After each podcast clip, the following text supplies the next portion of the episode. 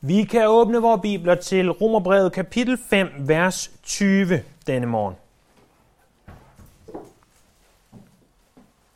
Og i dag er en kæmpe dag, fordi for første gang i snart meget, meget lang tid får vi lov at bladre i vores bibler. Øh, I det vi, i hvert fald hvis I har, som jeg ved de fleste af jer har, en, den samme øh, oversættelse som, og, og print, som jeg har af Dronningens Bibel, kommer til en ny side i dag. Vi læser i Romerbrevet kapitel 5, vers 20 og 21. Men loven kom til, for at faldet skulle blive større, og blev synden større, er nåden blevet så meget desto større. For at nåden, ligesom synden, har hersket i og med døden, skal herske ved retfærdighed til evigt liv ved Jesus Kristus, vor Herre. Endnu en gang så mindes vi, at det her afsnit, vers 12-21, det er et afsnit, hvor i at Paulus viser os, hvordan den oprindelige synd kom ind i verden. Øh, det gør han ved at fremhæve kontrasterne imellem Adam og Kristus. Vi husker også, måske, at vers 12 har vi hovedudsagnet, i vers 13 og 14 får vi en parentes, i vers 15, 16 og 17 fik vi en parentes i parentesen, og i vers 18 og 19 er vi igen ude af parentesen og afslutter hovedudsagnet. Det lyder næsten som et matematiklektion. Paulus vidste dog, at selv for ham var der grænser for, hvor mange parenteser i parenteserne vi kunne have. Så han kunne have sat yderligere en parentes inde i vers 14 og 15 og skrevet det, han nu skriver i vers 20 og 21, men han venter til han er færdig. Med andre ord, den relativt lange, komplicerede sætning, eller sætninger, jeg kom med, øh, det jeg vil sige er, at vers 20 og 21 er en forklaring af noget, som blev sagt i vers 14 hvor at, og, og 13, hvor at han begynder at tale om, at loven var efter synden. Og så begynder han at tale om loven, og han mangler altså stadig som noget ekstra at forklare, hvad er lovens plads i alt det her. Han er egentlig færdig, men hvad med loven? Det vi skal se på i dag i vers 20 og 21 er to ting. Det er lovens formål, og så er det nådens sejr. Så lovens formål og nådens sejr. Først skal vi se på lovens formål, som set i kontrasterne mellem lov og synd. Spørgsmålet er, at når du har alle Adams efterkommere, som regnes for syndere på grund af den oprindelige synd i Edens have, øh, hvad så?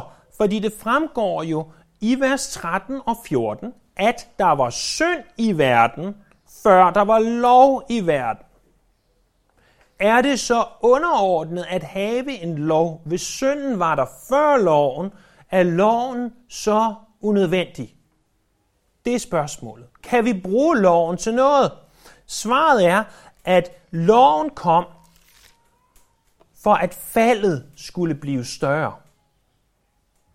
Og, og den sætning, det udsagn, giver os muligheden for først at uddybe den her tekst, og dernæst svare på, hvad er lovens formål.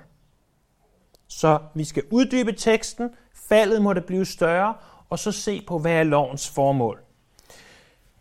Der står, at loven kom til for, at faldet skulle blive større. Den lov, der taler om, er Moselov. Øh, det er den lov, der blev givet på Sinai's bjerg under udvandringen fra Ægypten. Så står der, at den kom til. Ordene kom til øh, betyder noget i retning af at komme ind samtidig med. Vi kunne illustrere det sådan her. Øh, kan I huske, på skær torsdag aften, efter at Jesus er blevet taget til fange i haven, så bliver han ledt øh, fra det ene sted til det andet. Et af de steder, han bliver ledt hen, er til ypperste præstens hus. Og øh, klart det vigtigste er, at Jesus kommer ind i ypperste præstens hus, men der er en, der kommer ind sammen med ham, nemlig Peter. Han følger bagefter. Han kommer sammen med det vigtigste af Jesus, men sammen med ham, efterfølgende ham, øh, kommer Peter. Og det er også det, der sker her. Det vigtigste er, at synden kommer ind i verden, men sammen med den kommer loven. som en følgesvend. Synden er vigtigst. Det er synden, der fokuseres på. Men sammen med den kommer loven. Der står, at den kom ind for, at faldet skulle blive større. Det fald er naturligvis syndefaldet, og, og vi bør konkludere i ordet faldet, at sammen med faldet, sammen med at Adam tog af den frugt, der kom alle de ting, som du og jeg vi gør i det daglige. Hvad skulle loven gøre? Loven skulle virke som et forstørrelsesglas. Så at når du tager loven og kigger på de enkelte sønder, så ser du dem tydeligere. I ved, at det er det, et forstørrelsesglas jo gør, at, at når man bliver ældre, jamen, så kan man have brug for et forstørrelsesglas for at læse, eller for at se noget tydeligt. Og selv som, som barn, så kan man tage forstørrelsesglas og, og bruge til forskellige formål, jeg nok skal lade være med at uddybe. Øh, men man kunne også bruge dem til at se ting tydeligere. Lovens formål er altså, som Moseloven, de 10 bud og de bud, der følger med, lovens formål er som et følgesvend til synden, at forstørre synden. Hvordan forstørrer loven synden? Hvordan gør den den tydeligere? Lad os prøve at uddybe det som det andet. Hvordan forstørrer loven? Jeg synes, det er på sin plads at fastslå, at loven frelser os ikke. Loven frelser ikke. Det håber jeg, du forstår. Du bliver ikke frelst ved at ikke herren der afguder. Du bliver ikke frelst ved at ære sabbatsdagen. Du bliver ikke frelst ved at ære dine forældre. Du bliver ikke frelst ved ikke at lyve eller ikke at stjæle. Det er ikke sådan, du bliver frelst. Det håber jeg, hvis du har fulgt med igennem Romerbrevet, burde være slået fast. Du bliver ikke frelst ved loven. Men det er også vigtigt at slå fast, når der står, at loven forstørrer synden, at loven ikke er til for, at vi må synde mere. Det er det, vi læser i Jakobsbrevet kapitel 1, vers 13. Derimod så forstørrer loven vores viden om synd. Prøv at se tilbage i kapitel 3, vers 20. Der står sådan her. Kapitel 3, vers 20. For af lovgærninger bliver intet menneske retfærdigt over for ham. Det, der kommer ved loven, er jo synds erkendelse. Øh, synds erkendelse. Synd har været der fra det første menneske, fra Adam. Men inden loven, der var det nogle gange svært at vide, hvor går grænserne. Hvad er Guds grænser for, hvad vi må og hvad vi ikke må? Vi kan illustrere det her relativt simpelt med vejskilte. Hvis du kører øh, på for eksempel motorvejen, så kan det indimellem være svært at vide, må jeg her køre nogle sjældne gange 90, øh, de fleste gange, hvor vi bor 110, og hvis man kommer lidt længere øh, sydpå eller vestpå, nogle steder 130. Og man kan være i den tro, fordi man har overset et 110-skilt, at man tror, her må der være 130, fordi det er så utrolig længe siden, jeg har set et 110-skilt. Så, så sådan kan vi sige, jo færre af de skilte, der er, jo sværere kan det være for os at vide, hvor hurtigt må vi køre. Men forestil dig nu, at øh, som vi nogle gange ser det, når vi kører ind i for eksempel en byzone, øh, så har vi naturligvis byskiltet, som illustrerer og fortæller os klart og tydeligt, at du er nu i en byzone, og hvis man har taget sit kørekort og lyttet en smule efter, så burde man vide, at her må jeg som udgangspunkt køre 50. Men det er ikke altid nok.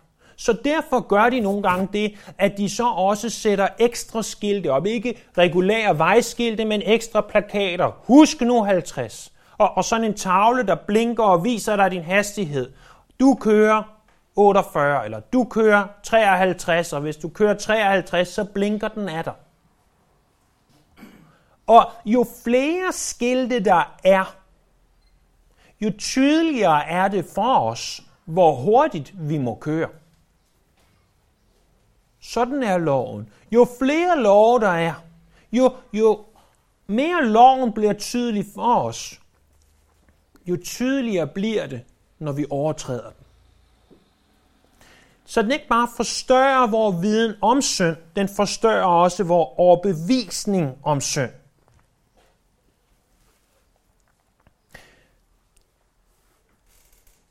Vi ved, at loven kom fra Gud. Og når vi bryder loven, så er det ikke loven, vi synder imod, så er det Gud, vi synder imod. David han sagde i salme 51, vers 6, Mod dig alene har jeg syndet. Mod dig alene har jeg syndet. Salme 51 skrev David, efter at han først havde stået på, øh, først var blevet hjemme for krig, hvor han burde være draget ud i krig sammen med sine krigere. Men så stået på taget, set Batseba, taget et bad, tilkalde Batseba, været sammen med Batseba. Hun bliver gravid. Han tænker, jeg må løse det her problem. Hvordan løser jeg det problem?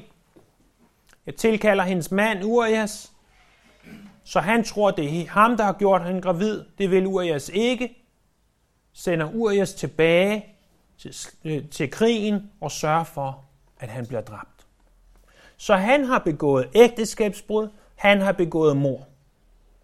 Kunne man sige, at han har syndet mod og med Batseba? Ja, det kunne man. Kunne man sige øh, helt sikkert, at han har syndet øh, imod Urias? Ja, det kunne man. Men Davids fokus er det rette.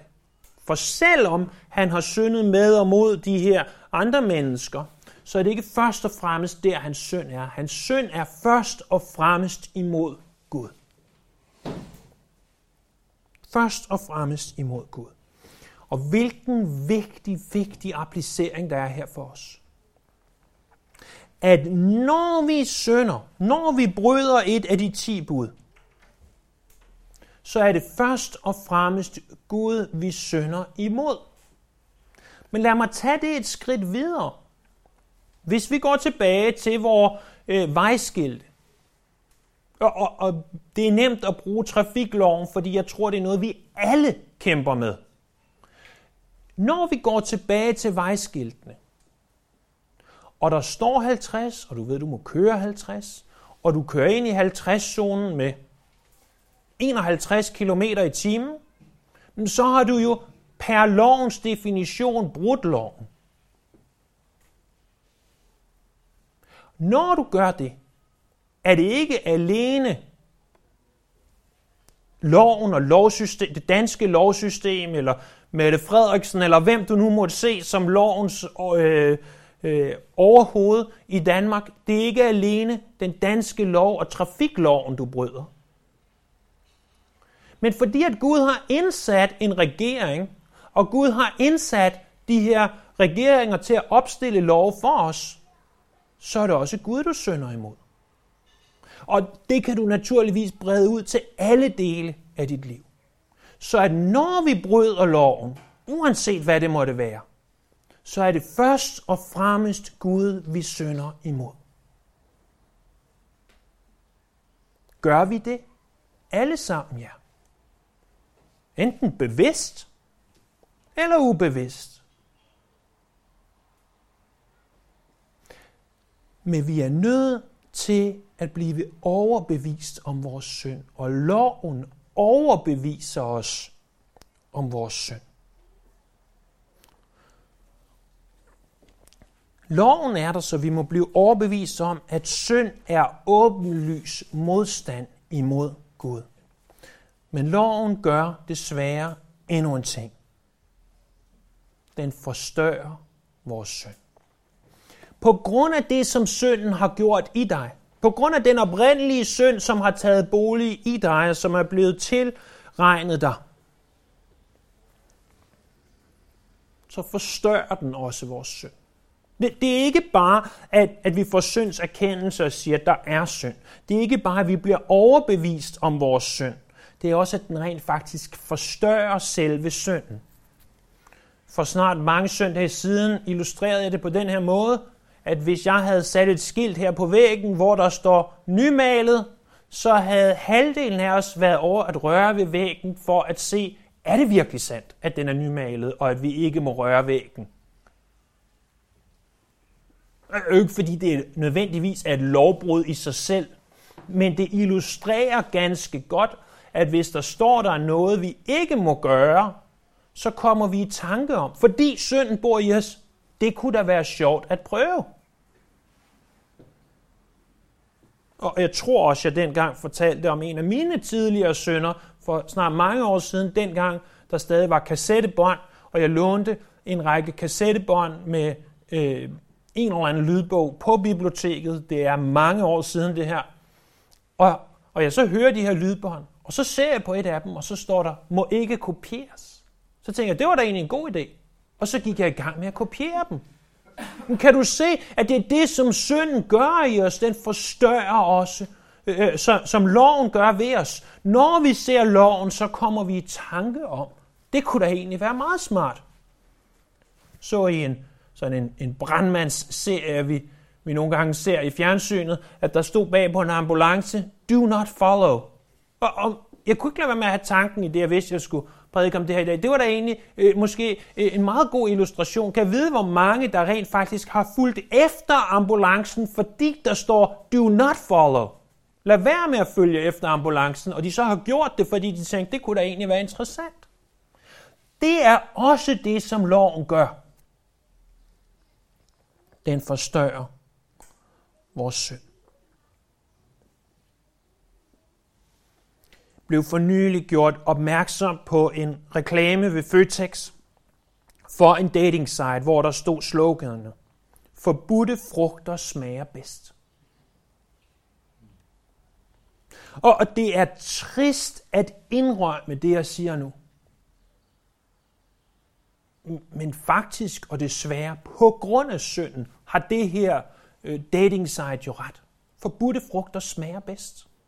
Jeg havde øh, da jeg læste til revisor en lærer, øh, en, en temmelig irriterende nederlærer, og han sagde den her ting. Når, når han så kom ud på et sidespor, så sagde han, det var et sidespring. Og så sagde han altid, men det er jo også det sjoveste. Øh, og, og, og vi kan jo sidde og sige, nej, øj, hvor er det forfærdeligt, men prøv at høre. Det er jo sådan, det er for mennesker under synd. Det er også sådan, det indimellem er for os. At det, vi ikke må, det er det, der er mest spændende. Og det, vi godt må, det er knap så spændende. Det er det, som synden gør ved os. Og hvorfor siger jeg alt det her? Det siger jeg, fordi at vi skal forstå, hvad loven gør. Loven opstiller de her rammer, der gør, at du forstår, hvad synd er. At du er en synder. Og loven, når du bryder den, gør, at du skal erkende, at du er en synder. Men desværre, fordi synden er i os, gør loven også det, at vi får lyst til at synde endnu mere.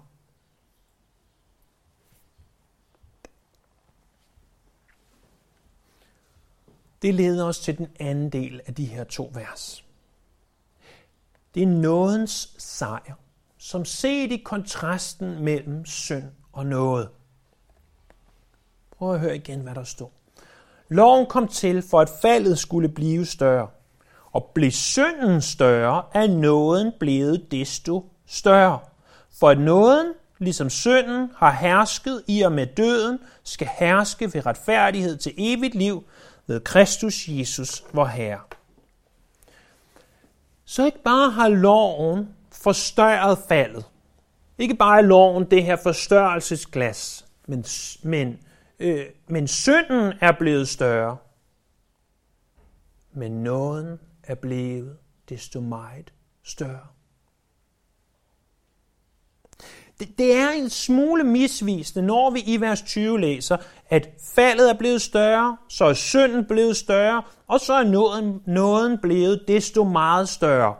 Fordi det er faktisk ikke det samme ord, der bruges om, at, at faldet og synden er blevet større, som der bruges om, at nåden er blevet større. Så altså det sidste ord af vers 20, øh, her i øh, 92 oversættelsen, større er et andet ord end det ord større, der bruges tidligere. Vi kunne oversætte det noget i retning af hyper større eller hypervokset. Ordet hyper øh, som vi jo også tilnærmelsesvis i hvert fald bruger på dansk, øh, vil være det ord, vi nok klarest kender som ordet super. Det er super meget mere. Jeg har tænkt over, hvis jeg skulle omskrive det her, hvis jeg skulle oversætte det til billeder, vi forstår, hvordan kunne man så oversætte det? Jeg kom op med tre billeder. Det ene var, at synden fyldte vort bære til randen. Men nåden kom som en oversvømmelse. Et andet er, at hvis synden var som en sort bog skrevet imod os, så er nåden, det kongelige bibliotek, fyldt med bøger om nåden. Eller, hvis synden var som et enormt træ, der skygger for os, så er nåden en helt skov. Vi kan ikke sige, at nåden bare har opvaret det, som synden gjorde. Nåden er så meget mere. Den har gjort uendelig meget mere. Så at alt det nederdrægtige, som synden har gjort ved mennesker i fortiden,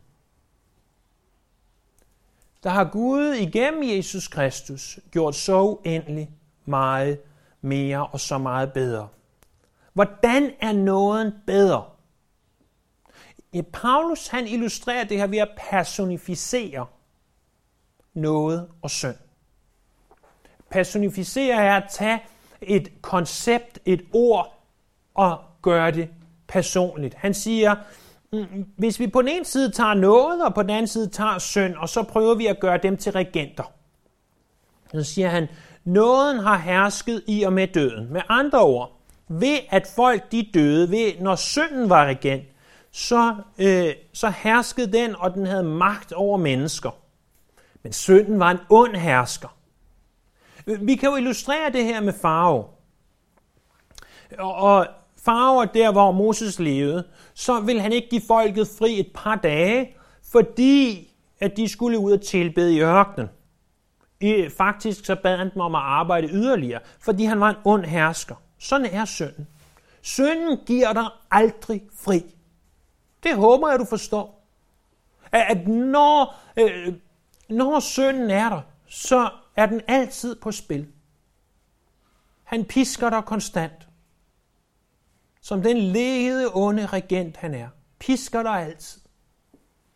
Og minder dig om, hvor forfærdelig du er, forstørrer synden og så videre.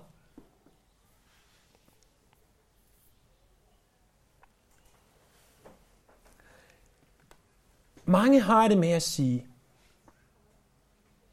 at kristne, de er trælbundet af Gud. Dem, der ikke er kristne, de er virkelig frie. De er frie til at gøre, hvad de vil.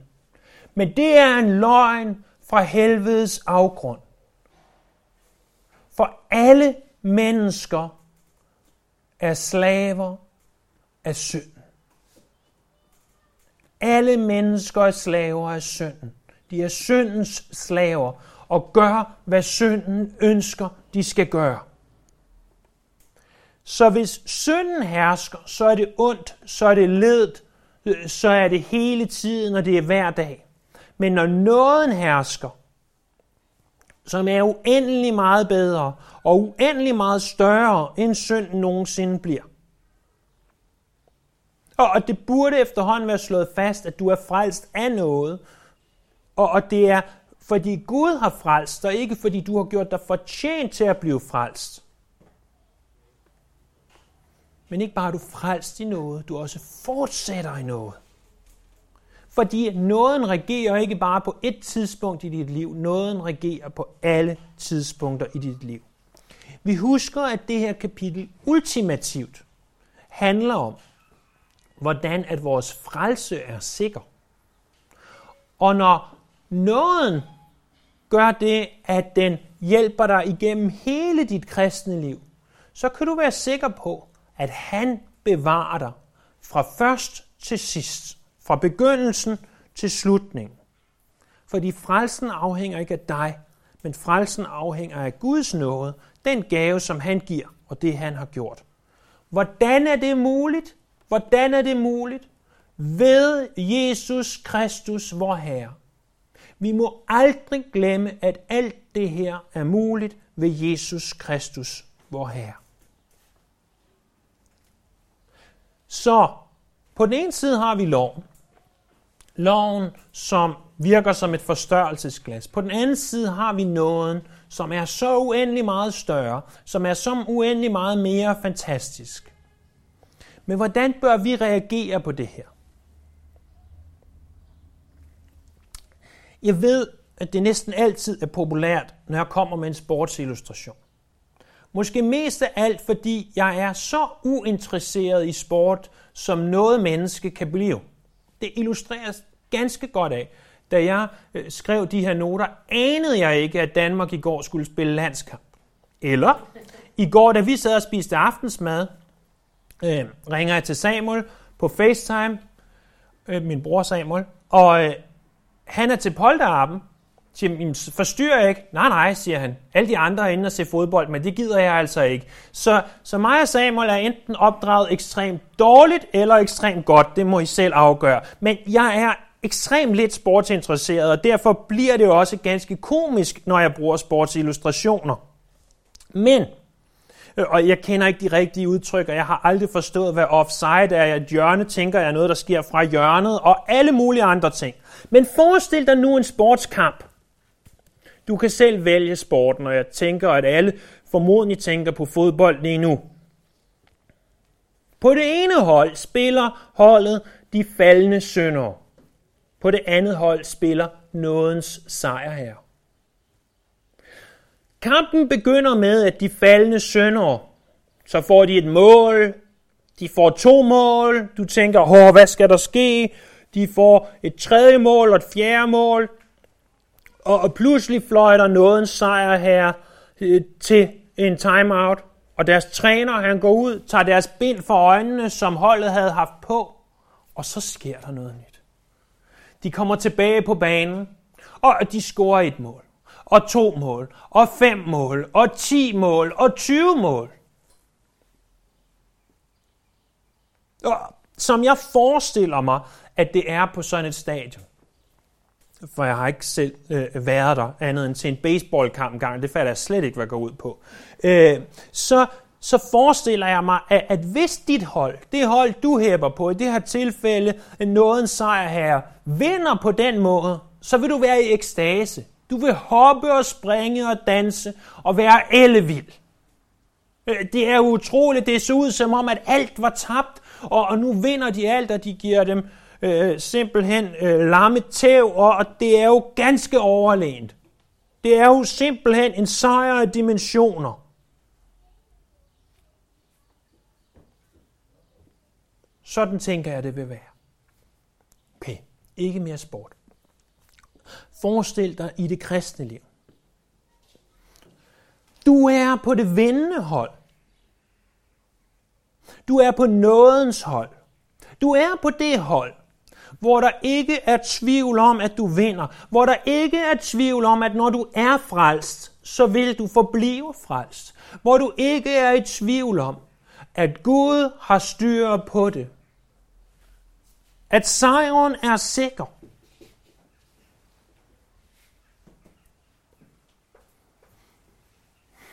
Men hvordan opfører du dig? Når nogen spørger dig,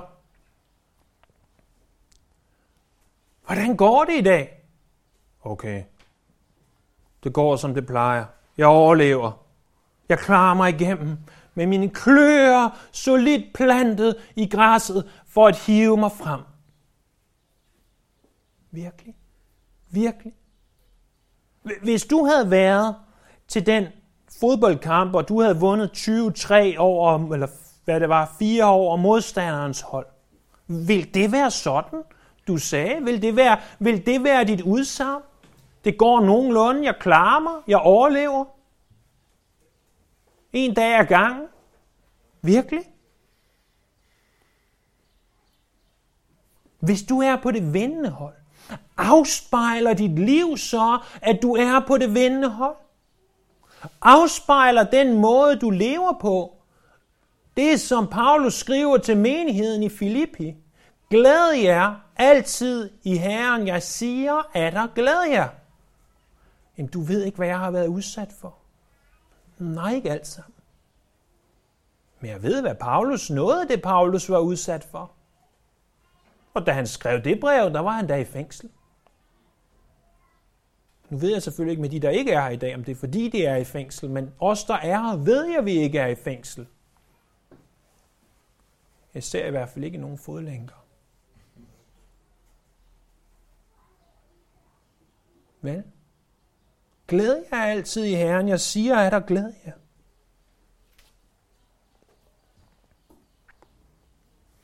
Hvis, hvis vi vil have, at mennesker, andre mennesker skal komme til frelse, så bliver vi nødt til at erkende, at vi er på det vindende hold. Vi bliver nødt til i vores hjerner først, og dernæst i vores hjerter, at forstå, at vi er på det sejrende hold. At vi er på det hold, der vinder. Og at øh, det burde påvirke den måde, vi lever på. Og hvis alting omkring os altid synes trist og mørkt, cirka det kan være trist og mørkt, for det kan det godt. Men hvis altid alting synes trist og mørkt, så bør vi bede Herren om at sætte os fri for det.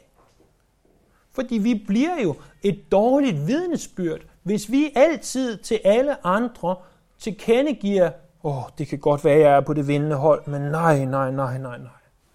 Jeg tror simpelthen ikke på,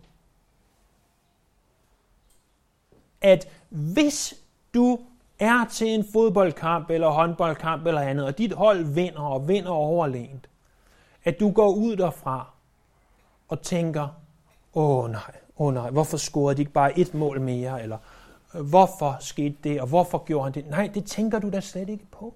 Du tænker på, at de vandt. Du vinder. Du har det evige liv. Dit navn er skrevet i livets bog. Vi er pilgrimme på vandring igennem denne verden. Dette er ikke vort endelige hjem. Jesus siger, jeg går bort for at forberede en bolig til jer. Det her er ikke slutningen. Og venner, vi har så meget at glæde os over. Så uendelig meget. Fordi nåden er så uendelig meget større end synden. Lad os bede. Her, jeg ved godt, at det, som jeg siger her, det er lettere sagt end gjort. Og i os selv kan vi ikke. Men ved din nåde, der kan vi. Herre, gør os til kristne, der lever i den sejr, som du har købt for os på korset, ved dit blod. Jeg beder her, at vi må, vi må vide, at vi er på det vindende hold. Herre, giv os at glædes i dig, uanset omstændighederne omkring os. Uanset hvad der sker her, så lad os altid glæde os i dig. Vi priser dig, vi ærer dig, og vi takker dig. Amen.